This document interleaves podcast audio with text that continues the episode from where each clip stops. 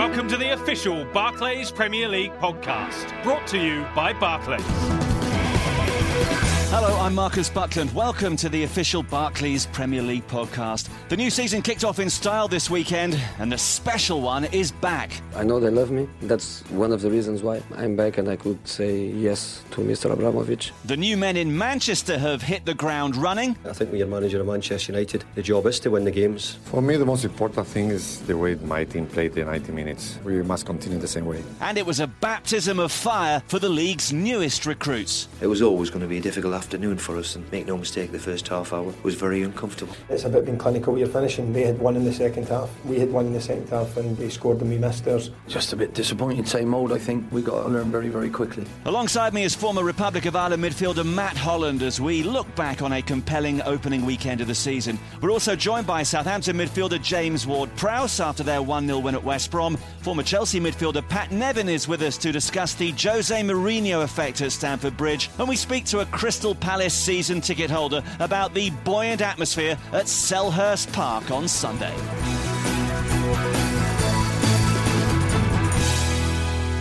Hello and welcome back to the official Barclays Premier League podcast. And hello to Matt. Hello, how are we doing? Very good. New season, new wave of star players gracing the Barclays Premier League. Which ones impressed you most over the course of the first weekend? Probably those uh, Manchester City, if I'm honest. I thought they were excellent. Uh, Navas brought width to a team that really lacks it. Last season at Man City, I thought they played very narrow. They needed someone to stay out wide and put balls into the box, and I thought he was excellent. And Fernandinho in, in midfield, I thought showed great energy up and down the pitch, breaking play up, and then always looking forward to drive his team on. So I thought those two were, were outstanding. I mean, it's great to see so many new faces in, in the Barclays Premier League, but I thought Man City and those two in particular started us off brilliantly. Well, we'll talk more about City shortly, but uh, we'll begin at an emotional Stamford Bridge where Jose Mourinho marked the start of his second spell at Chelsea with a comfortable 2 0 win over newly promoted Hull City, and it was almost as if he'd never been away. Typical Mourinho performance, quick out the blocks, got a couple of goals, and then second half they sort of sat back a bit and got the job done, and, and maybe reserved a bit of energy for the midweek fixtures.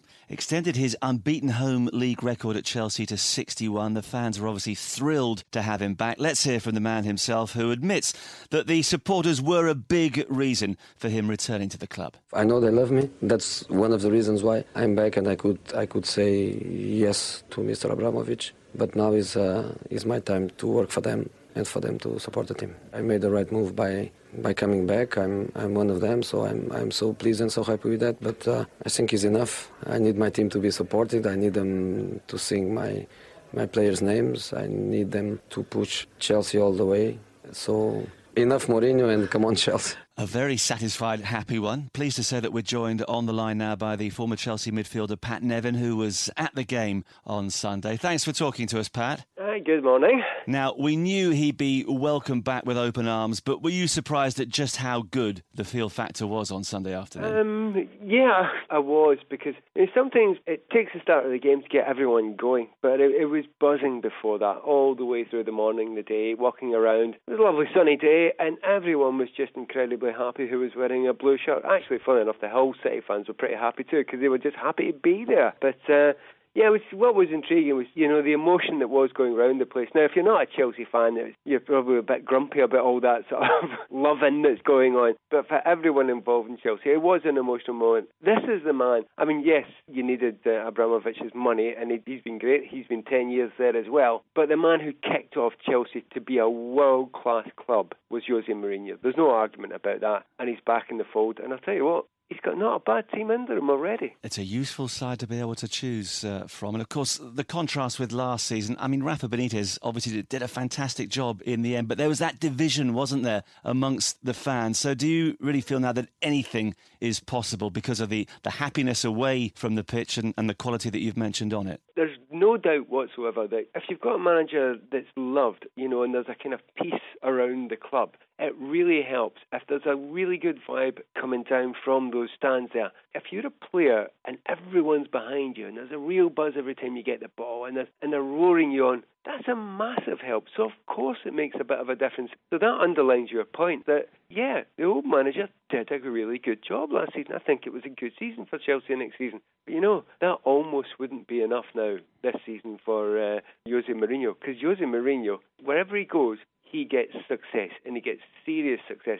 In fact, I would argue that he's possibly the only manager in, in world football who guarantees your success, guarantees your trophies. Pat, Matt Holland here. How you doing? Uh, Just on the game itself, I thought um, they were they were excellent going forward, Chelsea, and, and particularly Oscar and Hazard. No Juan Mata in the starting lineup. No David Luiz, he's injured. Where do those two fit into Mourinho's plans? Are they his type of players? There have been a few rumours going around particularly oddly enough about Mata. Luiz is one that you can see doesn't look like a Mourinho player. I mean, as you will know, we've chatted before. I I adore him. I think he's a fabulous player. I think a real world class player. Not always accepted within the UK that how good a player he is. However, Mata is the other one which you know raises a few eyebrows. Player of the year twice in a row. Not in the starting lineup. Yes, he's missed part of pre-season. He's had a little injury. He's obviously played all the way through the summer. But so has Oscar. And it may well be that if someone does not get to the, the first team who's expected to get it, it may well be Mata. I just hope there's a lot of suggestion down there, and I think it's people putting two and two together and getting six. That in comes Wayne Rooney and out goes Juan Mata up to United. I hope that doesn't happen because Juan Mata has done nothing wrong at Chelsea. He's had a great time. So I don't know where he'll fit in. And even the players like Schürrle, who's come in, looks pretty good. There's no doubt that Kevin De Bruyne coming back looked absolutely fantastic as well. So is there space for him? Well, certainly one thing. There's not space for everyone. one man there's definitely going to be space for is Frank Lampard, Pat. Scored the goal, of course, missed the penalty, but quickly made amends for that. He's now played in his team's opening game of the season 18 times. That's more than any other player. I mean, in terms of professionalism, is there a, a better candidate than Frank Lampard? It's, it's really hard to see any better than that. And remember that huge long run of games where he didn't actually miss any games in the mid part of his career, which was absolutely extraordinary, particularly, tell you, from a midfielder. You know, the amount of miles that are on the clock there are absolutely incredible. Uh, yeah, he's an brilliant professional. I bumped into him on the way out of the game. We were sitting just beside the tunnel and we had a quick chat. And every player, it doesn't matter who you are, at the end of the first game of the season, you've been blowing. It's a grueling test. And it was a warm day. And I said to Frank, I take it you were blowing a bit the last 20 minutes. And he goes, God, yeah, mate, absolutely gone there. And I said, Well, don't worry, Frank. You felt like that when you were 21 in the first game of the season and he seemed to take some sort of solace out of that. Yeah, yeah. So he is a great professional. Don't worry, he'll be fine for another year. Oh, he, he was a, a fantastic uh, example yet again at the weekend. Jose Mourinho uh, has said that the club will try to sign a new striker until the transfer window closes, and of course, Wayne Rooney's name continues to be linked with the club. On Twitter, at Carvind has asked, "Would Chelsea be better with Rooney?" What's your take on that, Pat? Yes, he would have a positive impact. I've absolutely no doubt about that his power and his pace and his skill would add something, and it's the sort of things that Jose Mourinho likes. Whether he would play in the midfield or up front, I would question that. Everyone seems to think he would be brought in if he was brought into Chelsea as a striker. I'm not convinced. Watching him for England uh, against Scotland last week, let's not talk about the result just now, please. Oh, we um, can mention that whenever we want, can't we, Pat? um, I have to say, I wasn't over impressed with him up front. I always think he was built to be a 10. And the problem with that with Chelsea is they've got about four there already. Mm, yeah. Well, be interesting next Monday, of course. Chelsea go to Manchester United. What role, if any, will Rooney have? And, and how significant, I know it's early in the season, but how significant do you feel that match could prove to be for both United and Chelsea?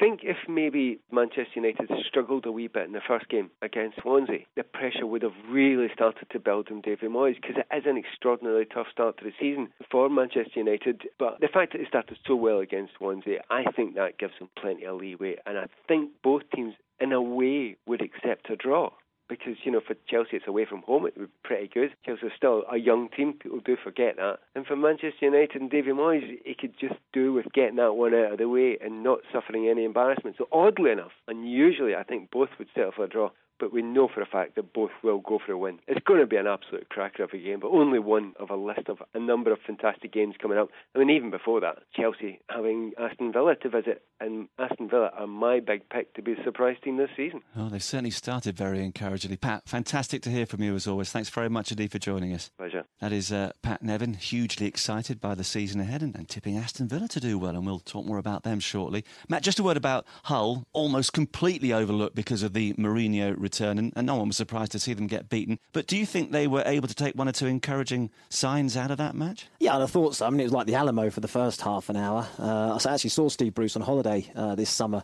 and he was under no illusions as to how difficult life was going to be back in the top flight, uh, and so it proved in that first half an hour. They did better in the second half. Huddlestone coming on, and Livermore are going to prove to be good players, but it's going to be a difficult season for them, no doubt about that. Well, at the Liberty Stadium, David Moyes got off to that winning league start as Manchester United manager, guiding his side to a very impressive 4 1 win over the League Cup holders, Swansea. And I, I guess he couldn't really have asked for a better start after such a, a long build up throughout the summer. Big pressure on him coming into the game, particularly taking over from Sir Alex Ferguson. The fact that they haven't got any signings through the door as well. I think there was a lot of discontent that they hadn't got the Fabregas deal done. Thiago Alcantara was mentioned, he didn't happen. So without any signings, everyone was a little bit worried to see how Man United would do this season. They've started off absolutely on fire, and Robin van Persie, I mean, excellent last week in the Community Shield, and then continued that form this week in the uh, in the Barclays Premier League.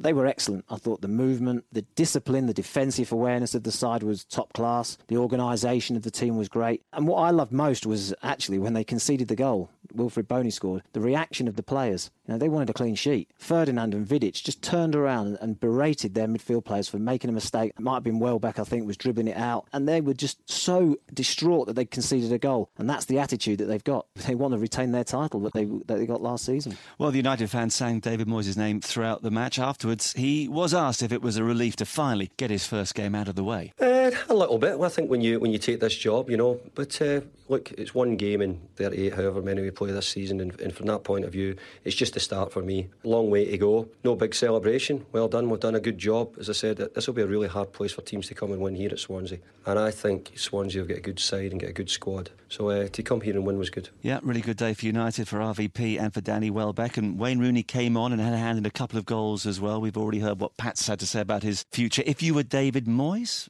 would you want to keep him, or is it clear from his body language at the weekend that he needs to go? Body language wasn't good. You know, when you see United scoring those those two goals and he, Wayne Rooney not celebrating with the rest of the team. But I think from David Moyes' point of view, you, you, saw the contribution he had when he came on. The run he made for Van Persie's second goal, the turn and the ball through for Welbeck's goal. He's got a great goal scoring record himself. I think that David Moyes is desperate to keep him. Yeah, uh, and in terms of bringing players in, United are still looking a 28 million pound bid at the start of this week for Fellaini and Baines described as derisory by Everton. How's that one going to play out? He knows the players very well, and I think he'd like them both at Old Trafford. Uh, David Moyes, we're talking about now. How much is it going to cost to get them? I don't know. I mean, 35 plus. And even then, that might not be enough. You know, Everton will be keen to keep them. They're their best two players. And it's no surprise that David Moyes has gone for them. As far as Swansea are concerned, huge contrast to their opening game of last season when they won 5 0 at Queen's Park Rangers. But they actually had a really good start to the match. Do you think that this is just a little blip and that they're going to enjoy another good season? Yeah, I think they've got European competition this season as well, which gives them a slight distraction, if you like. But he has added to the squad. I think Jonjo Shelvey is someone who I played with at Charlton, is a, is a really good signing. Very good technically and someone that uh, um, will fit into that Swansea team brilliantly. Bony will add goals, and, and Michu, I thought his performance again was outstanding. And it's no surprise that there's one or two clubs looking at Michu, and I'm sure that they will be absolutely desperate to keep hold of him before that window shuts, because it wouldn't surprise me if, if one or two came knocking for him. But I think there were signs in that game that Swansea are still going to be absolutely fine. And Pat Nevin talked about Aston Villa being a dark horse. I think Swansea are as well. I think that the way they play is very exciting, and uh, they've got plenty of goals in the team. Well, on Monday night, it was a case of anything that David Moyes can do, I can do better for the new Manchester City boss Manuel Pellegrini as his side cruise past 10 man Newcastle. 4 0, of course, the final score at the Etihad. Let's hear from the man they call the engineer. For me, the most important thing is the way my team played the 90 minutes. We didn't play one way when we were winning uh, 2 0. We tried to play football. I'm very happy to be to be here. I, really enjoyed the match, the, the people, our fans, the, the way they enjoy they enjoy the, the game. So it's a very good start. We must continue the same way. Well, you mentioned at the start of the show that one or two of those City players really caught your eye. It couldn't have been a better beginning for Pellegrini, could it? No, great start, great victory. One downside, losing Vincent Kompany to injury, you know, particularly when the Starzic out as well. You know, he's been linked with centre halves throughout the summer and, and, they haven't been able to bring one in. So that's an area of concern for them. But going forward, they were absolutely sensational. You know, some of the interplay, the movement of the team. I thought Navas on the right hand side was great. He's got great pace. Not just gets to the byline, but he picks a man out as well. You know, he finds a cross. Going forward, I thought they were exceptional. For Newcastle, a heaviest opening day defeat for almost 20 years. Alan Pardew fuming afterwards, left Yohan Cabaye out of the side following Arsenal's £10 million bid for him. First of all, was that the right thing to do? And secondly, can you understand where Pardew's coming from when he says the transfer window should be closed before the season starts? So this sort of unsettling thing can't happen. Yes, I totally agree with him. I think that it is unsettling. The team they played, Manchester City, they got their business done very, very early. What they were able to do was to integrate their players throughout pre-season, play them to get them to understand the formation, the way they want to play, get to know their teammates better, go on pre-season trips with them, and, and uh, bond as a unit together. The transfer window now it's it's unsettled. Cabaye now perhaps wants to move, and I can understand him leaving him out. And of course, the problem with the transfer window is that you know you've got to get every European league aligned if you're going to change that.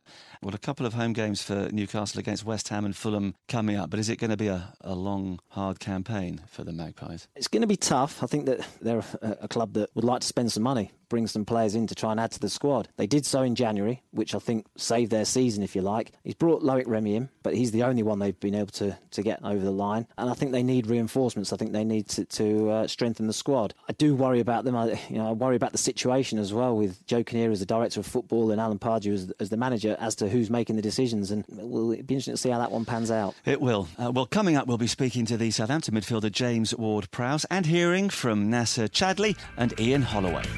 You're listening to the official Barclays Premier League podcast with Marcus Buckland. Now, as we've already mentioned in the show, the opening weekend demonstrated how the game is being played the right way with moments that define the spirit of football. If you see something that you want to celebrate, a player perhaps applauding the fans, a coach who's dedicated year after year to a youth team, or even the person who's been cutting the oranges at your local club for years, well, you can tweet those moments to at Barclays Footy with the hashtag URFootball or post them on the Barclays Football Facebook page. And talking of tweets, well, here are a couple to get things going. Michael Carrick, decent performance, room for improvement, but good start. This, of course, after the win at Swansea. Got the ball rolling again. Nice to be back. Support top draw as usual. And Steven Gerrard has tweeted his top 10 free kick specialists of all time. And that is well worth checking out to see if you agree. Now, perhaps the shock of the weekend took place at the Emirates on Saturday when Aston Villa came back from a goal down to record a superb 3 1 win over Arsenal. Before we talk about the Gunners, let's focus on Villa, who seem to have picked up from where they left off at the end of last season. Here's their proud manager, Paul Lambert. I thought we were magnificent after that first initial 15 minute period where we conceded a, a poor goal and um, after that I thought we were outstanding. Our counter attack play was fantastic. I thought Agbonlahor, it's as good as solo performance I've seen for many, many years. No matter what team Arsenal you, you play against, the right top side was a mammoth game for us and um, I'm pretty sure up and down the country everybody would have thought Arsenal would have won the game, but we came here and we had the belief that we could get something. But the way we done it and the way we played, I thought we were excellent. Were Villa really good or were Arsenal just really bad? No, I thought Villa were very good. I think they deserve uh, recognition for their performance. They did start off slowly in the first 10 minutes. I thought Arsenal were the better side. But after that, the energy from Aston Villa was sensational. El Ahmadi and Fabian Delph in midfield got about Arsenal. And what they did was play on the front foot. Arsenal were content to try and play the ball around, but Aston Villa was snapping at their heels and winning the ball back in really good areas. And then they counter attacked so well. Paul Lambert mentioned Agbonlahor. His pace caused Arsenal a problem all afternoon. He was excellent. Likewise, Benteke. You know, he's made a few signings this, this summer, Paul Lambert. The energy that the Aston Villa side showed was a problem for Arsenal all day. Yeah, well, Benteke's now scored seven goals in his last eight Barclays Premier League appearances. Six new signings, gelling in nicely. Of course, they spent the whole of last season in the bottom half of the table, but Pat Nevin has mentioned watch out for them. Where do you think they can finish the year? This is one game. You can't always judge after after one match. There's a bit of business to be done before that transfer window shuts, and, and teams will try and strengthen before then. But it's a great start for them. I think they'd be looking at mid-table and above. It was Arsenal's first home defeat on the opening day for 20 years, and Arsene Wenger knows the supporters deserve better. Look, I want our fans to be happy and proud of their team, and uh, when we lose at home, of course, uh, I just can be sorry. We have to bounce back and uh, make them happy in our next game. Look, we are there to buy players. Uh, if we find the right players, we do it. I'm not the only one working on that, and uh, it's not my money, it's the money of the club, you know, and we are ready uh, to spend it when we find the right players. So we are a team who works focused on that, and uh, I believe as well uh, we could have won the game today with the players who were on the pitch, and that is the most important to focus on. Well, Jack Wilshere also acknowledged afterwards that the fans deserve better. It's harping back to what we've been talking about, the spirit of the game. Remember, hashtag you are football or at Barclays footy. If you hear something from a player or a manager that strikes a chord with you, um, the big question is, is he going to spend some money and who's he going to spend the money on? Good question. I think he, he's tried to spend money, um, Arsene Wenger. I think he's uh, he went for Higuain and it looked as though that deal was done. And by all accounts, it was and then Real Madrid wind of Napoli being interested and up what they were asking for him. So that fell out of bed. Uh, Wayne Rooney, he's quite keen on, I think. Luis Suarez, he's made a big bid for, but Liverpool aren't keen to sell to a, a rival for that Champions League spot. Gustavo, another one, a holding midfield player who I'm not sure how much he bid, but Wolfsburg gazumped him, and, and so he has tried to get players in, but perhaps he's not tried hard enough or, or been willing to spend the money. I, I get the impression with Arsene Wenger that he's got a value on every player, and he'll only go to that value. Sometimes you have to spend a little bit more to get these deals done. I personally think they need to strengthen throughout the spine of the team. He needs to spend, but he's only got a couple of weeks to, to try and find the players to help them. Yeah, and of course, Alex Oxlade Chamberlain could be out for up to six months with injury as well. I mean, the bottom line the side on Saturday was identical to the team which finished the last match of the season at Newcastle. Champions League qualifier coming up as well. I mean, the mind boggles should the results go wrong against Fenerbahce. Well, it certainly won't help them in the next couple of weeks to, to attract players if they're out of the Champions League. You know, when you look at the Arsenal squad, they've lost something like 17 players from last season, and, and probably a dozen of those played a part last year. So they've lost a big chunk of their squad. And if you're trying to fight on all fronts and in all competitions, you need that depth to your squad. They haven't got that. Well, on Sunday, Crystal Palace kicked off their return to the Barclays Premier League with a narrow 1 0 defeat at home to Spurs. New £26 million man Roberto Soldado doing the damage with a, a, penalty on his debut. First of all, how impressed were you with Tottenham's record signing? I thought he did okay. I don't think it was probably his best performance. It might take him a little bit of time to settle, but it's an area that Spurs needed to strengthen, and I think in time he will prove to be a, a, a good buy. Certainly took the penalty very well. So I think he, he did okay, but it was a good performance from Spurs. Solid, defensively strong. Welcome to the Premier League for Crystal Palace. Yeah, well, in contrast to Arsenal, Spurs had several new players in their lineup. Another of those was the £7.5 million capture from FC Twente, Nacer Chadli. Yeah, I really enjoyed it. I think it was a nice game, a lot of chances for us. We have to kill the, the game earlier, but uh, the most important is the three points today, and uh, I really enjoyed it. Yeah, it's quicker than uh, in Holland, but I like uh, the way uh, we play. We play quicker forward. That's why we create uh, chances, and it's too bad it's uh, only 1-0 today. Yes, in the end, it was perhaps a narrower win than it could have been. And of course, no Gareth Bale. Have Spurs fans now got to accept that whatever happens is going to happen without their talisman from last season? Probably. Gareth Bale would like to move. It's a fantastic opportunity for him to go to one of the world's leading clubs in Real Madrid. But it's not done and dusted. I think that the owners of Spurs have got a lot of money. You know, I know they've spent big this summer. And I think if they can keep Gareth Bale, they've got genuine title aspirations. I really do. Well, here's an interesting stat. Since the 1st of January 2013, that win was only the second time that Spurs had picked up three points when Gareth Bale hadn't scored. The only other time was against Stoke back on the 12th of May.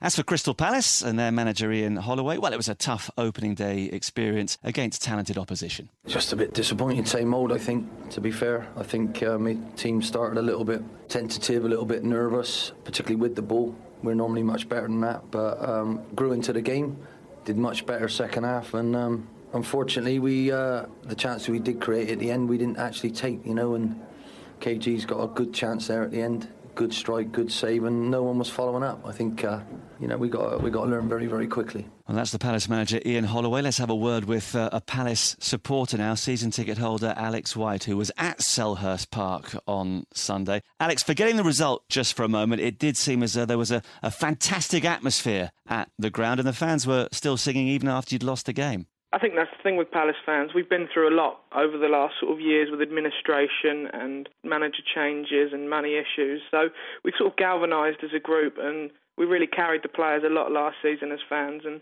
as long as they give 100%, we'll back them. And we sang a song there that we sing when we win at the end of the game to just thank the players because they gave it their all, and that's all we can ask of the players. Well, you've got a manager, of course, who, who likes to be a little gung ho, as we saw when Blackpool were in the Premier League under Ian Holloway. Do you think the experience that he gained during that year could prove significant for you? I think so, obviously. The exposure to the Premier League's obviously enhanced him as a manager, but I was quite surprised actually by the, the formation and the tactics we went was a bit more tentative than usual and a bit more defensive, but I think that's sort of down to lack of wide players that we actually have and can't replace. Wilfried Zaha and Yannick Bolasie and Jerome Thomas are out injured, so I'm expecting a bit more of more attacking football to come, but I was quite surprised actually, like most people, how, how sort of defensive we were. Do you think you've got enough firepower? Because obviously you brought Dwight Gayle in, Chamakh's arrived, you've got Kevin Phillips there, who's uh, the oldest swinger in town, but missed out on Darren Bent, which was a bit of a blow to you. But do you think you've got enough firepower to stay up? I think if we can start playing some, some right football, and I think Chamakh, when he came on, actually looked pretty dangerous. And I think for us, he's certainly more than good enough. And I think he can get us 10, 15 goals in this league. And then Gayle, I think, proved last year that he'll get on the end of everything. I think it's that man in midfield to put that final ball in that we're going to lack. You know, we're going to lack a Wilfried Zaha who's going to beat his man and cross the ball. I think that's the bit where we're going to miss. Alex, I remember several years ago going out to Anfield and, and going in with the Palace fans, and, and Palace lost 5 0 that day. And the supporters sang their hearts out throughout. So, whatever happens over the next 10 months, can we expect to see Palace fans enjoying themselves and, and cheering their team on no matter what you may endure and experience along the way? Being in administration naturally makes you realise how much you enjoy watching your club and waking up one morning and not knowing whether your club's going to survive or fold is, is a very scary thought. So every moment we have, we just cherish because you don't know what you've got until you lost it. We know what the players are going to give for us. We know what the board are going to give. We know what the manager's going to give. We're all on the same wavelength. We want to help the players as much as we can and create that 13th man. We wish you all the best. Enjoy it, whatever happens, and, and thanks for talking to us. Thank you very much. That is Crystal Palace season ticket holder Alex White. Now, still to come, we'll be speaking exclusively to James Ward Prowse and hearing from Brendan Rodgers, Roberto Martinez, and Sam Allardyce. I'm Marcus Buckland alongside Matt Holland as we review the opening weekend of the season. Time now for our half time tweets. Yes, it's that time of the show where we go through the best tweets of the week from those closest to the Barclays Premier League, and we'll begin with a couple of debut tweets. Chelsea's new signing Andre Schürrle said after his first appearance, Thank you for this welcome. I'm proud that I made my debut and with a great win. Hashtag great day. After Aston Villa's new acquisition, Antonio Luna scored late on against Arsenal. He tweeted, I'm very happy. Thank you very much to the Villa fans for their support. Hashtag Vamos Villa with about 10,000 A's. Manchester City's Sergio Aguero was delighted with the win over Newcastle. He said, I really wanted to play again, and doing it like this with a team winning a goal and so much support from MCFC people made it even better. And finally, the Wimbledon 2013 tennis champion Andy Murray tweeted during Swansea's defeat to Manchester United Wilfried Bony's legs are not small, he's got great boots as well. Hashtag old school. And remember, you can keep up to date with what's going on in the Barclays Premier League by following at Barclays Footy on Twitter.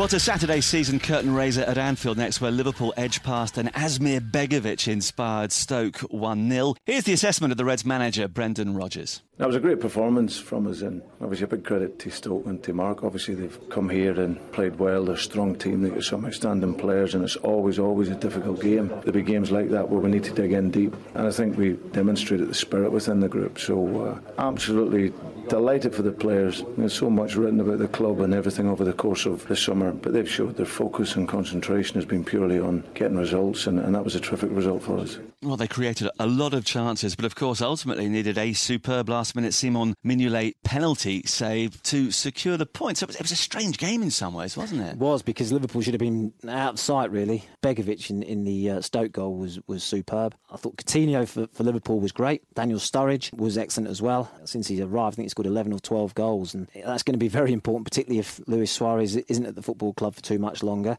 He's missing for the first six games anyway, so they, they're going to need to find goals from throughout the side.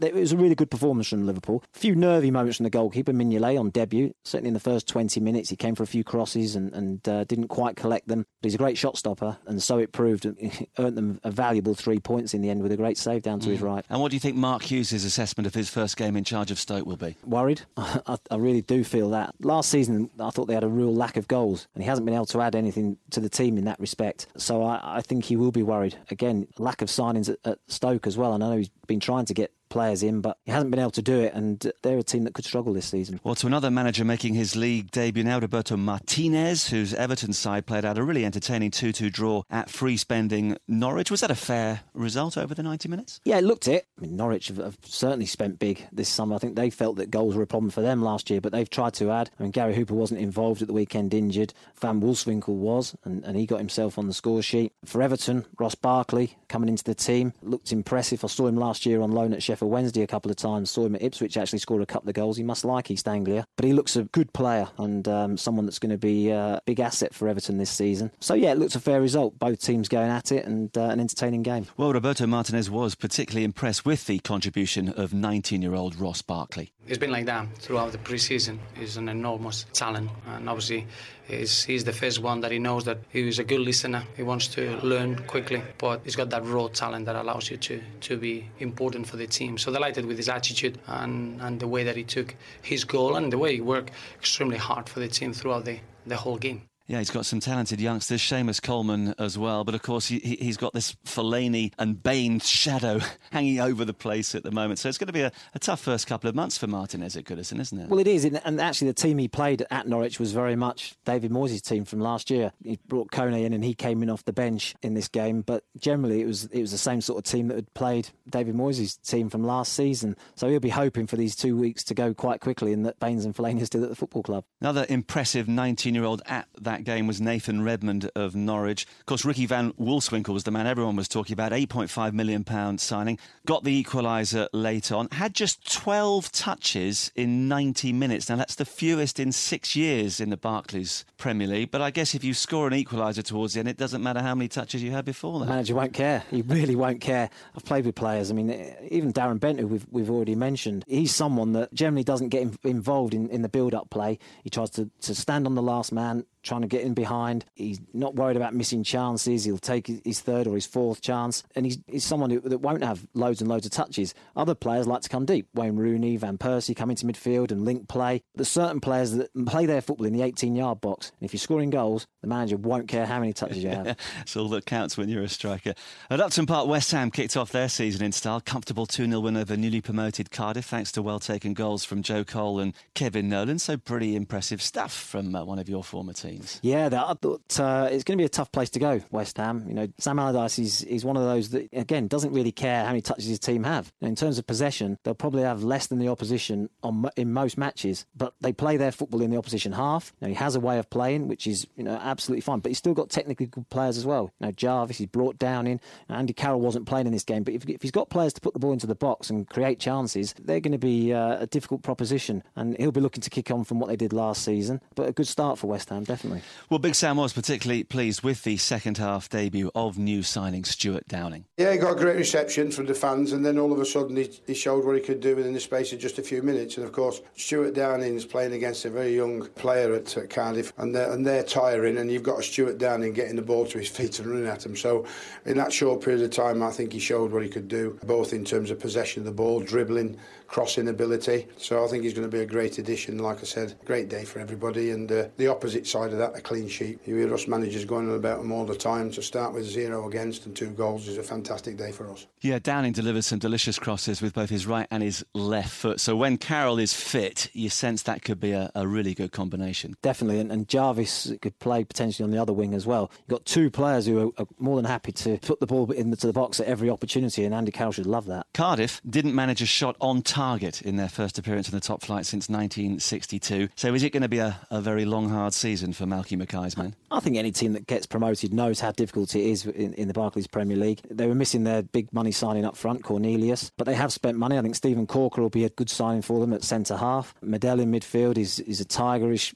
midfield player who'll get about opposition players. I think of the three promoted sides, I think that they're the ones that might do okay. Um, but it wasn't the best of starts, and, and not, no, not having a shot on goal is uh, not something that Malky Mackay will I'll be too proud about. No. Uh, one interesting stat um, about Cardiff before we move on. Welsh club, of course. They've got the most English players in their Barclays Premier League first team squad. 16. Wow. See Good how, stat. See how that works. Yeah, out exactly. well, another club with their fair share of England players is Southampton, who got their season off to a superb start with a 1 0 win at West Brom. To discuss that match in more depth, I'm delighted to say we're joined on the line now by the Southampton midfielder, James Ward Prowse. Thanks for joining us, James. That's all right, no worries. Now, what a fantastic start to the season. That win must have put a spring in everyone's step. Yeah, definitely. Um, you know, I think it's, it's important in, in any league, in any division, to obviously get off to a winning start, and uh, obviously to go to a hard place like West Brom, get the three points, and put in a real good team performance was a bonus. So you know, we've, we've got a good start for sure. Of course, Ricky Lambert scored the winner, capping the perfect few days for him after that goal on his England debut against Scotland. All a far cry from when he worked in a beetroot factory. How, how big an influence is he in the dressing room? Yeah, he's massive. You know, he's the main man for us. You know, he's the talisman up front. He scores all the goals for us, and he's a real good figure to be around. And, and for us youngsters coming through to look up to someone like him and seeing what he's done in the last week or two has really like inspired us to go on and do well. Well, he's flying, and so's the club, of course. Just after the win, the announcement that you've broken your club transfer record again, bringing in Pablo Osvaldo, who looks to be quite a character. Do you know much about him? Um, no, I don't know. I've, I've obviously researched him and, and, and watched the press conference yesterday, but you know he, he looks a real good player and, and I think a great addition to the squad. Um, and I think it's, it's what we've needed to improve our squad and, hopefully kick on up the league. And James, you were one of three English 18 year olds who started on Saturday alongside Luke Shaw and Calum Chambers. It Must be really encouraging for you that Mauricio Pochettino clearly believes it's so important to have good English players coming through the ranks as well as the big name talent from abroad. Yeah, definitely. I think um, obviously, you know, it's nice to see that the manager's putting his faith in us, but also the chairman. You know, he, he spends a lot of time making sure that the youth system's right, and obviously it's paying off for us. I think it's great to see um, the likes of Calum and Luke, who I've been with since I was nine years old, going out and playing on the biggest stage in the world. So yeah, you know, it's a real, it's a real good day. You've had a busy summer, played in all three of England's matches at the Under 20 World Cup in Turkey. Do you still feel fit enough for the challenges of the next 10 months ahead? Yeah, definitely. You know, I'm I'm a, I'm a really active person, and, and you know, I, I love football so much that you know I'm I'm willing to carry on and, and enjoy the training and matches to come. You know, so you know I'm going to embrace this and try and kick on from last year. Yeah, really exciting times for you. We, we've had a Twitter question from at CJ Orgard who wants to know what is the highlight of your career so far? Probably my, my debut at Manchester City. You know, the day that will stand out in, in my memory forever. You know, playing at, at the home of the champions, live on telly in front of thousands of people, is something that you know I've always wanted to do as a youngster. So that's probably my highlight so far. And every chance of more highlights uh, over the course of the coming season. Tell me something about the manager. What's he like to work with, and, and what's his English like behind the scenes? Has definitely improved. I mean, it was a bit of a struggle at the start. Um, the use of his translator was, was more frequent, but now that's dropped off. He gets the best out of you. He really shows his belief and his encouragement. He's really enthusiastic around the training ground and, and gets you going. So he's definitely got the best out of every single player here. And after that very good start at the weekend, you've got a home match against Paolo Di Canio's Sunderland coming up. So without trying to sound too overconfident, it, it's a very promising opportunity to make it six points out of six, isn't it? Yeah, definitely. I think you know it's important for us to win the home games. I think they're they're the most important games, and you know we'll take a lot of confidence into that game. Obviously, from from getting the one 0 win away against West Brom, so we'll definitely be up for it. And I'm sure if the fans get behind us, we'll be we'll be right at it. And are you the sort of player to make specific targets for yourself uh, and for the team? What are your thoughts and um, ambitions uh, as far as the season ahead is concerned, James? On a personal note, I'd obviously like to get more appearances and starts. Obviously, I've had a good start to the season by getting my first under my under my name, but obviously I want to continue that. I don't want to be in and out of the team. I want to sort of nail down a specific spot. Team-wise, I think obviously we won a better last year. We picked up towards the end of the season, and I think we're gonna we're gonna carry that on and, and try and kick up the league. Well, it's been a hugely encouraging start. Thank you so much for talking to us, and good luck for the season ahead. That's right. Thank you very much. That is James uh, Ward Prowse, Southampton off to a flyer. Ricky Lambert, what a, a, great couple of weeks. Broken their transfer record for the second time. So they're giving the manager money. These are exciting times on the South Coast, Matt, aren't they? Extremely exciting times. I think, um, you know, Ricky Lambert, what a, what a couple of weeks he's had. Fantastic penalty as well. I, I think he's someone that deserved his opportunity for England. You know, he's not the most mobile in terms of running the channels and stuff, but he holds the ball up really well and he allows players to, to get past him. You know, Rodriguez and Lallana, the like to run beyond and get in behind. So I think it works well. Wanyama coming in is, is a good signing. So I think that, that Southampton will be uh, looking to do better than they did last year, definitely. West Brom had a great year last year, of course, more points in the top flight than ever before. So this is a little bit of a stumble. Do you think Steve Clarke has got the personnel to make sure they do the business again? I think losing Lukaku is a big issue for them. I think he had such an impact for them last year. To lose him and the amount of goals he scored is going to be difficult. Yes, Anelka's come in, but different players. You know, Lukaku's a bit stronger, if you like, and, and more direct and, and more imposing as a centre forward. Shane Long can potentially do that, but perhaps isn't the most natural of finishers, so maybe won't score as many goals as Lukaku. Vydra's come in as well, which I think is a good signing, but they perhaps lack that physical element. And they've also got to try and match up to what they did last year, and sometimes expectations have risen because of, of what they did. So I think it will be more difficult for them. Well, rounding off the weekend's matches, we'll head to the Stadium of Light where Sunderland went down to a disappointing 1 0 home defeat to Fulham, and manager Paolo Di Canio feels his side needs to be more clinical in front of goal. And the last opponent third, we have to be nasty, ferocious. Otherwise, it's difficult. We can't go inside the goal uh, carrying the ball there. We need to go in a way there like we did in the last 25 minutes. Delivery, attack the six-yard box uh, like if it's the last ball of uh, your life. If we don't do this, uh, we are we're going to have a difficulty. It's the only the first game, but we have to make sure that uh, the player uh, understand what's going on in this league. Otherwise, it can be difficult. Well, they've won just two of their last 16 Barclays Premier League games. They were, you know, certainly in terms of the stats, the better team at the weekend. 20 shots on goal, five debutants as well. So, of course, it's going to take a little while to gel. But that home form has been poor for too long, hasn't it? Yeah, it has. I mean, Fulham's away record isn't particularly good, and yet they, they managed to come away with the victory. Sunderland did dominate the game. You know, they'll feel hard done by it. They've got no points from the match. They were the better side. Sometimes it does take a little while when you're trying to change the team so much, and that can be difficult for them to try and adjust to the league as well as anything else. So I think they'll, um, under Di Canio, certainly have the right attitude. You know, I know playing with him that he was one of the most hard-working players I've ever ever played with. he was the first one on the training field, the last one off it, back in the gym, and he's got very high standards now. that players are going to have to match up to what he's asking for them, or they'll be quickly shipped out. Yeah, well, he signed ten players, and he said after that defeat that he wants to sign five more. So it's a, a real evolutionary process at Sunderland at the moment. Scott Parker's just joined Fulham, and obviously a win like that, as you say, their away form is poor. So this is presumably going to give Martin Jol and co a lot of encouragement. Yeah, it will definitely, and um, yeah, he brought Scott Parker in, and Darren Bent, two players I know very well. I mean, Scott Parker, I think, is a great signing. You know, there's a few clubs in for him. He probably wasn't going to play as much as he would have liked at, at Spurs, and he's someone that won't be happy sat on the bench. He, he, wants to be playing week in, week out, and I think he can have a big impact at Fulham. And also, the partnership of Berbatov and Darren Bent could be great as well. Two players that should complement each other really well. Mm, and the one downside, an injury to their new goalkeeper, Martin Stekelenburg. Hopefully, he'll be fit again sooner rather than later. Right, let's uh, take a quick look at this weekend's Barclays uh, Premier League fixtures. Which ones stand out for you? The juiciest game is Man United versus Chelsea uh, on the Monday night. I think that's um, going to be a cracker. The three new managers, Moyes, Mourinho, and Pellegrini, all got off to flying starts, and two of them come up against each other at Old Trafford. So I think that's the one that's, that stands out, and whoever wins it will be making a big statement. Just looking at the newly promoted teams, Hull at home to Norwich, Crystal Palace at Stoke, Cardiff at home to Manchester City. All those teams, of course, looking to get their first goal and uh, hopefully their first set of points. A few more questions for you, Matt, just with yes or no answers. Can Arsenal bounce back at Craven Cottage? Yes. Will Spurs continue to cope without Gareth Bale at home to Swansea? Yes. Can Ricky Lambert continue his goal scoring form against Sunderland? Yes. And will Wayne Rooney play against Chelsea on Monday night? Yes, some part. That's not really a yes or a no. no, he'll, he'll, come off the bench. Okay. Uh, you can tweet us your weekend predictions as well. I'd love to hear from you at Barclays Footy if you want to get in touch. But that is just about it for this week. My thanks to Matt for his company. Before we go, here is this week's trivia teaser. 40 year old Kevin Phillips came on for Crystal Palace against Spurs at the weekend, and in so doing became the third oldest outfield player to have performed in the Barclays Premier League. Can you name the two older players? Well, if you think you know the answer, log on to the Barclays Football Facebook page, tell us what you think, and we will post the correct answers on the site later in the week. Remember, you can tweet us throughout the week at Barclays Footy. We want to know your football stories wherever you are in the world. We will be back next week to look back on all the weekend's action, including a tough first home match of the season for Cardiff against Manchester City and the small matter of Manchester United against Chelsea at Old Trafford on Monday night. But until then, from Matt Holland and me, Marcus Buckland, goodbye. You've been listening to the official podcast of the Barclays Premier League, brought to you by Barclays.